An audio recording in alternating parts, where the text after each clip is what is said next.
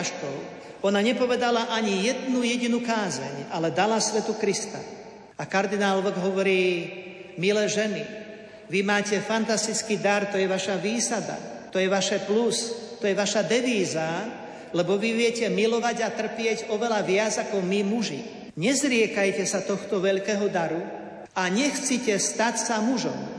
Skúste ísť tou cestou, ktorú vám Boh vložil do srdca, milujte a svoje utrpenie premieňajte na požehnanie a Boh vám bude dávať milosti a ja dodávam aj do vašich rodín. Drahí bratia a sestry, milé mami, milé matky, budete mať o týždeň sviatok, bude 2. májová nedela. A určite, ak má sviatok mama, má sviatok aj otec, má sviatok rodina. Ak chceme dnes byť srdcom v Krakove, ak si dnes opäť chceme z Krakova odniesť ohromný dar Božieho milosedenstva, Boh nás pozýva aj cez panu Máriu s Fatými, keď sa ona zjavuje aj so svetým Jozefom, aj s Ježiškom malým, posvedte rodinu. Milí bratia a sestry, ktorí žijeme tu medzi Dunajom a Tatrami, myšlienkami zabiehajme do toho srdca milosadenstva, do polského Krakova, ale zároveň zostávajme s tým srdcom aj v Nazarete, aby sme si všetko toto prenášali do svojich rodín, aby sme jednoducho my boli tu bohatí v srdci, v rodine, na vzťahy, aby jednoducho Boh sa znova vrátil do našich rodín, lebo mnohé tie slovenské rodiny ako keby strácali Božie hodnoty. Ako keby sa Kristus vytrásal, potrebujeme ho znova nasťahovať. Tie myšlienky, že či sa ľudia dnes vrátia naspäť do chrámu, neriešim to. Lebo ak ti záleží na Bohu, ak nosíš Boha v srdci, ten chrám ti chýba. Potrebuješ eucharistického Boha, potrebuješ spoveď. Áno, tú spoveď môžeš aj vonku na lúke vyriešiť, ale potrebuješ toto sveté miesto, ktorým je možno obyčajná kaplnka, kostolík alebo katedrála či bazilika. Tu Boh býva. Drahí bratia a sestry, tu potrebujeme prichádzať, aby sme znova a znova s tou nádejou išli ďalej a verme tomu, že Boh nám dá milosť a pandémia odíde. Ale ešte to potrebujeme znova premodliť. Pápež František dnes nás vyzýva a začína tú reťazovú modlitbu alebo modlitbu, ktorá sa má podobať na ten spôsob reťaze, že celý máj, celý svet pozval ku modlitbe svätého Ruženca. Milí Slováci, milí obyvatelia Slovenska, ja vás pozývam prostredníctvom Rádia Lumen tu zo srdca Slovenska, aby ste aj vy dokázali cez modlitbu, cez praktický život, cez svetú spoveď, cez modlitbu na kolena, ak ich máš zdravé, kľakni, Boh ťa pozýva, Ján 23. Svetý pápež hovorí, človek je najväčší vtedy, keď je na kolenách. A potrebujem kľaknúť a či klaknem v Krakove alebo v Banskej Bystrici, alebo klaknem v tých svetiniach, sebechleboch, Banská Bystrica tam má akoby centrum úcty ku svetému Jozefovi. Aj my v Žilinskej diecéze máme, povedzme, chrám Jozefa Robotníka v Čaci na Kýčerke alebo v Budatine novopostavený koľko je tých chrámov zasvetených Jozefovi po celom Slovensku, koľko je tých marianských chrámov. Milí priatelia, znova a znova potrebujeme ísť, aby sme išli k tomu najhlavnejšiemu z tej svetej rodiny a to je milosadný Boh. Hľadal som nejaký taký lukratívny príbeh, ktorý by som vám dnes povedal, ktorý by spájal akoby všetky tieto tri osoby. A chcem vám ponúknuť pohľad na muža, ktorý sa volá, volá Donald Kelloway. Možno ste sa stretli, nová knižka vyšla aj na Slovensku, 33-dňová pobožnosť ku svetému Jozefovi a napísali ju zrovna tento muž, tento kňaz, tento Donald, Dony, ako ho volala jeho mama. Tam je zakomponovaná tá jeho úcta k Jozefovi. Pozýva nás, aby sme aj my zasvetili seba aj svoje rodiny ku svetému Jozefovi. Ale milí vriasi, milí priatelia, aký divoký je jeho životný príbeh. On hovorí, že pokrstený bol až ako 10-ročný. Nepokostili ma preto, že by som ja sa chcela, alebo že by ma mama chcela. Môj otčím, ktorý podotýkam, bol už tretí manžel mojej mamy, otčím, ktorý bol tretí manžel mojej mamy, on sa chcel dať pokastiť. Bol to dobrý človek, ale vôbec nebol nábožný, spomína Donald. Bol to muž, ktorý pracoval v námorníctve. Bol to dôstojník, ktorého veľakrát prevelili. A Donald hovorí, no veľakrát sme sa stiahovali a boli sme akoby takí kočovníci. Ja som mal svoj svet. Keď som mal 11 rokov, tak ja už som rodičov nepotreboval. Môj svet to bol alkohol, drogy a počúvajte dobre rodičia, môj svet to boli ženy. A hovorím o 11-ročnom chlapcovi. A on sa takto vyznáva, že všetky tie drogy, ktoré si môžete a viete predstaviť, všelijaké zábavy a diskotéky a alkohol, to bol zmysel môjho života a ja už ako 11-ročný, ja som vôbec do školy nechodil. Ja som to nepovažoval za potrebné, aby som do školy išiel. Zrazu prišiel očím s tým, že ho prevelili, že musí ísť z Ameriky do Japonska.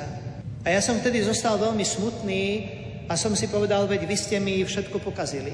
Veď ja stratím mojich priateľov, kamarátov, stratím ženy, s ktorými žijem, veď ako ja tam budem fungovať? Ja vás nenávidím. A vtedy si on dal predsavzatie, predstavte si, že vy ste zničili tu môj život v Amerike a ja zničím váš život, aj život mojej mamy, aj tohto odčima. Prišli do Japonska a Donald spomína, ja som hneď naviazal kontakty s americkou mládežou a v podstate som pokračoval v tom, čo som mal v Amerike. Opäť neviazaný život, drogový systém života, alkohol, ja som, poviem to aj do Rádia Lumen, lebo je to katastrofálna vec, ale treba povedať, a tú pravdu si ozaj treba hovoriť, aj keď citom, ale pravdu si vždy treba povedať. On hovorí, ja som každý deň mal v posteli iné dievča. Takto žil mladý chlapec, ktorý nemal ešte ani 14 rokov, milí rodičia, milí chlapci, dievčatá, milá mládež, ktorá nás počúvate. Takto žil tento mladý chalán, ktorý žil pre alkohol, pre drogy, pre nemravný, intimný život. Keď mal 14 rokov, mal obrovské problémy s tamojším zákonom, lebo sa dostal do kontaktu s mafiou a samozrejme hrozila mu basa. A jeho zatvorili do väzenia, ale hovorí, že podarilo sa mu utiec. Nakoniec japonské úrady rozhodli, treba vyhostiť tohto človeka. A skutočne v putách ho doviedli do budovy, alebo teda na letisko a odpravili ho do Ameriky. Medzi tým mama už odišla, lebo keď bol stratený a bol nezvestný, mama sa s ním nemohla ani rozlúčiť, keď odchádzala z Japonska a ona ho už čakala v Amerike. Ale ako náhle prišiel do Ameriky, tak tam mu zás policajné úrady odporúčili mame a očimovi, dajte ho niekde na prevýchovu, lebo tento chlapec je nebezpečný. A Donald hovorí, no v Amerike som nemohol ísť do väzenia, pretože ja som bol mladistvý a všetky tie delikty som spáchal tam, v Japonsku a tu nám ma nemohli zatvoriť do basy. Išiel som zás na prvý chov, ale odtiaľ som utiekol. Žil som hrozný život. Moja snaha bola zničiť moju mamu, pretože moja mama mi ublížila tým, že ma zobrala tam a ja som sa dostal do týchto krážov. Moja mama sa psychicky zrútila. Jeden večer som cítil, že nejdem nikde. Zostanem doma. Bol som nakazený pohlavnou chorobou, žil som hrozný štýl života a v podstate som zomieral. Našiel som jednu hudobnú skupinu, ktorá žila práve v tom, že ako treba dobre zomierať, a ja som žil takýto strašný život. Také pojmy ako Boh, nejaká modlitba, církev, to mi nič nehovorilo. Nikdy mi rodina o tom nič nepovedala. Až keď som ten večer zostal doma, nešiel som nikam, unudený som sa vybral do knižnice a odtiaľ som vyťahol knihu Kráľovná, ktorá hovorí deťom v Medžugorí. Ani neviem ako, začal som to čítať. A v ten večer snad do rána, do štvrta, ja som celú knihu prečítal. Tam boli také pojmy modlitba, Ježiš a církev, to bolo úplne cudzie pre mňa, to som nikdy v živote nepočul. A zrazu, ako som tú knihu čítal, ako keby im prichádzalo svetlo, ako keby sa mi čosi vyjasnievalo. A ráno sa rozhodol, že ide za kňazom. Dobehol za kňazom a vykladal mu všeličo, ale kňaz mali svetú omšu slúžiť, tak hovorí, príď po svetej omši. A Donald hovorí, zase nejaké cudzie slovo, sveta omša, nevedel som, čo to je. Sledoval som tú omšu, bol som v kostole, vnímal som to všetko, čo sa deje a zrazu, keď prišlo nejaké to premenenie, neskôr som zistil, čo to je, ale som si zrazu začal uvedomovať, že ten Ježiš je snáď v tej oplatke. Po Svetej Omši som išiel za kňazom a som ho úplne tak doslova otravoval, že Ježiš je tu, však Ježiš je tu, povedzte mi, vysvetlite mi. Ako keď nejaký konvertita sa blíži ku ohromným veciam. A milí bratia a sestry, ešte je to dlhý životný príbeh, ale tento muž hovorí, ja som objavil ženu môjho života. Zrazu som prišiel domov, ja som bol nešťastný, ja som preplakal. Mama, videl som, aká je šťastná. A zrazu som počul také zvláštne slova Dony, aká som šťastná. A takto mi nikto nehovoril, iba moja mama, ale to neboli slova mojej mamy. Ako by som cítil, že Matka Božia tá matka milosedenstva ma priviedla a Boh mi otvára náruč a zrazu som hrozne ľutoval všetky drogy, čo som prijal, všetok alkohol, môj premárnený život. Ľutoval som a odprosoval som duchu všetky ženy, ktorým som ublížil a zrazu pre mňa neexistovala žiadna iná, len tá jedna jediná, tá čistá, krásna, alebo ako my povieme, celá krásna si Mária. Neskôr vstupuje aj on do spoločenstva, kde poznáva Boha. Po desiatich rokoch je vysvetený za kniaza. V roku 2003 bol vysvetený za kniaza.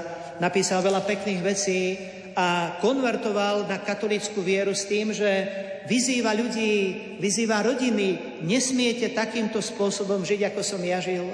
Moji rodičia mi nikdy o Bohu nepovedali. Ja som nevedel, čo je to modlitba. Ja som nevedel, čo je to církev. Ja som nevedel, čo je to Sveta Omša. Milí bratia a sestry, ešte vám chcem povedať jednu dôležitú myšlienku. Chcem sa vrátiť do milosedenstva. Chcem sa vrátiť ku nedele milosedenstva. Tam sa číta príbeh o Tomášovi. Prichádza Ježiš a prichádza s ranami. A pomôžem si svetým Antonom Paduánským. Anton Paduánsky hovorí, že tie rany, ktoré Ježiš si nechal na rukách, na boku, na nohách, že to sú rany, ktoré hovoria o Božej láske. Že to sú rany, ktoré hovoria o tom, že aby Ježiš mal stále pri sebe, čo všetko si urobil pre ľudí a potrebuješ ich nosiť stále aj na tých dlaniach, aj v tom boku. A pomôžem si Izaiášom, 49. kapitola. Izaiáš tam píše, že keby aj matka na teba zabudla, ja na teba nezabudnem. Do svojich dlaní si vriem tvoje meno. Ako keby nám Boh chcel povedať, aj ten Boh milosadný, a tu v katedrále pod kazateľnicou máte ten obraz. Ako keby nám Boh chcel s tými prebitými rukami povedať, tu do tých dlaní som si ťa napísal, tu do svojho prebodnutého boku som si ťa napísal. Keby matka na teba zabudla, ja nezabudnem. Pamätaj na to, maj to na pamäti. V tejto chvíli už prepájame na Staré hory na Studničku, kde sa koná rozhlasová púť Rádia Lumen. Slovo budú mať moderátori Jana Ondrejková, Andrá Čelková a Ivo Novák. Želáme vám ničím nerušené počúvanie.